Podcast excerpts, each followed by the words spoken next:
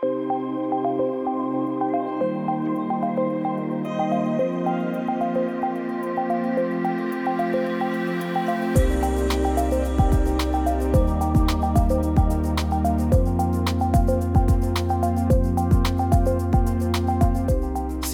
Ez az AJTK Podcast, az Antal József Tudásközpont külpolitikai beszélgetős műsora. Én Pálmai Zsolt vagyok, a podcast házigazdája. A mai adásban Kínáról lesz szó, méghozzá a koronavírus első hulláma utáni Kínáról, vendégem pedig Pap Viktória Anna, a Tudásközpont Kína szakértője. Mint mindig, most is egy gyors talpalóval kezdünk, hogy mindenki képbe kerülhessen a mai beszélgetés témájával.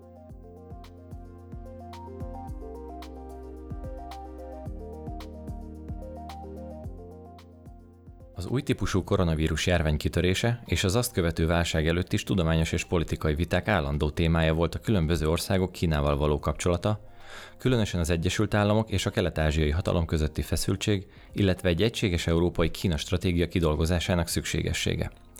A COVID-19 járvány, amely kezdetben Kínára korlátozódott, majd később pandémiává súlyosbodott és nagymértékű világgazdasági lassuláshoz vezetett, új perspektívába helyezte a nemzetközi szinten egyre befolyásosabb Kínával való kapcsolatokat, és növelte az országgal szembeni bizalmatlanságot.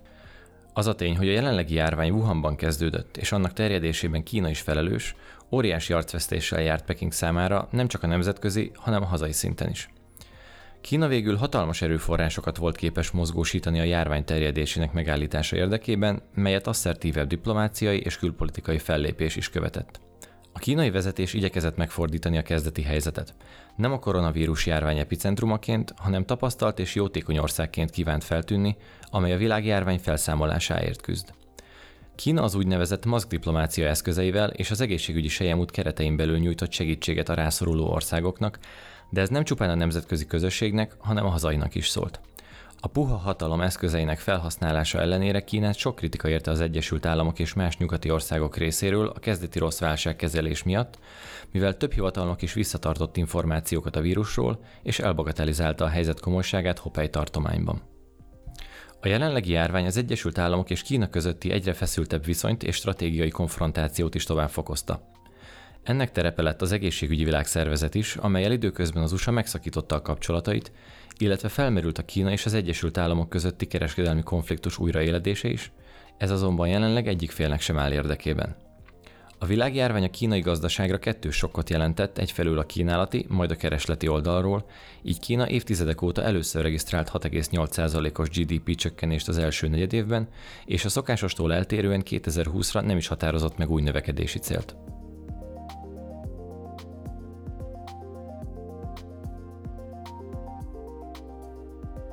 Ahogy pedig bevezetőmben ígértem, mai vendégem Pap Viktória Anna, a Tudásközpont Kína szakértője. Köszi szépen, Viki, hogy itt vagy. Hogy áll jelenleg a válságkezelés Kínában? Mik azok a hírek, amik mostában meghatározzák az ottani helyzetet? Kína jelenleg a COVID-19 járványnak már gyakorlatilag a második hullámával küzd, amik ugye a külföldről visszahozott estek miatt alakult ki. Ez két főbb területre koncentrálódik most Kínában, az északi, északkeleti tartományokra, Heilongjiang és Jilin tartományokban most jelenleg közel 110 millió kínai állampolgár van a Wuhanihoz hasonló kiárási korlátozások, illetve kiárási tilalom alatt. Az esetek száma viszonylag alacsony maradt ugye már az első járvány, az, a járvány első hullámának kezelésének a tapasztalatit, azt most már ugye a kínai hatóságok széles körben tudják alkalmazni. Az első hullám kapcsán pedig említetted, hogy volt a kínai vezetőség részéről egy általános arcvesztés, és az általánost az úgy értem, hogy nem csak a nemzetközi porondon, hanem belföldön is. Tudnál arról röviden beszélni, hogy mik voltak pontosan azok az otthoni hangok, amik ezzel kapcsolatban hallhatóak voltak? A járvány kezdeti időszakában Kína számára is egy nagyon kellemetlen szituáció, illetve kommunikációs helyzet alakult ki. Ugye ez a presztízs veszteség, ez nem csak külföldnek, hanem alapvetően a belföldi, vagy hát a kínaiak felé is szólt, hiszen a helyi hatóságok egyértelműen hibákat követtek el a járvány kezdeti, kezdeti kezelésében, és ezekkel szembeni kritikák a, alapvetően Kínában is megjelentek, amit alapvetően a kínai közösségi média cenzorai elég gyorsan távolítottak el, és alapvetően az volt a kínai vezetés válasza, hogy a hibákat elismerték, kiavították, és a kínai válságkezelés azóta Nyilván menet közben alakult ki, de hogy hatékony, és mindent megtettek, hatalmas erőforrásokat mozgósítottak ennek érdekében, hogy sikeresen kezeljék a válságot. Amikor egyébként az történik, hogy a kínai vezetőség elismeri, hogy hibázott, az pontosan hogy néz ki? Azt feltételezném legalábbis, hogy itt nem a legfelső vezetőség viszi el a balhét, hanem kijelölnének valakit, akinek ez az egész a számlájára írható. A párt egyik szócsövében jelent meg egy nagyon rövid riport gyakorlatilag erről. Eltávolították ugye a helyi vezetőket vanban és Höbeiben is. És egyébként ezzel alapvetően a kínai lakosságnak a többsége egyetértett. Illetve ehhez kapcsolódik még az is, hogy említetted, hogy a közösségi médián bizonyos hangokat, akik kritikusan léptek fel a kormányjal szemben, elhallgattattak. A, amikor ez történik, akkor ennek van egyébként folytatása? Tehát jönnek új hangok, amik már ezt az elhallgattatást is fájlalják, vagy ez hogyan csapódik le a kínai közbeszédben?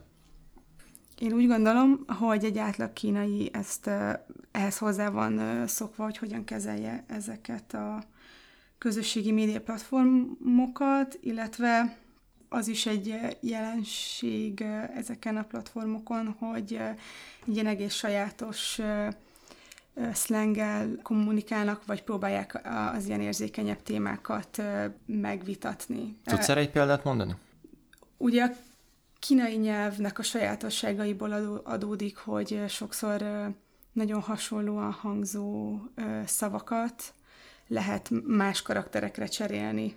És például ezeket sokszor használják. Ez, ez egyébként nem anyanyelvi beszélő számára sokszor nehezen követhető de a kínai cenzorok azért viszonylag gyorsan szoktak reagálni ezekre, a, ezekre az új kulcsszavakra.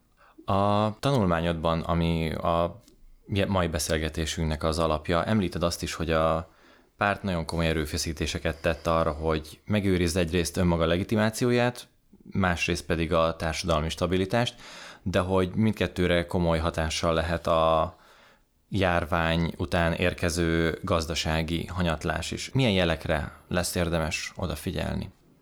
Ugye nemrég véget ért országos népi gyűlésen Li Keqiang miniszterelnöki beszámolójában például nem, volt, nem tett említést a 2020-ra kitűzött gazdasági növekedési célról. Ez például egy elég egyértelmű indikátora annak, hogy a kínai vezetésnek fogalma sincs arról, hogy a gazdasági helyzet hogyan fog alakulni.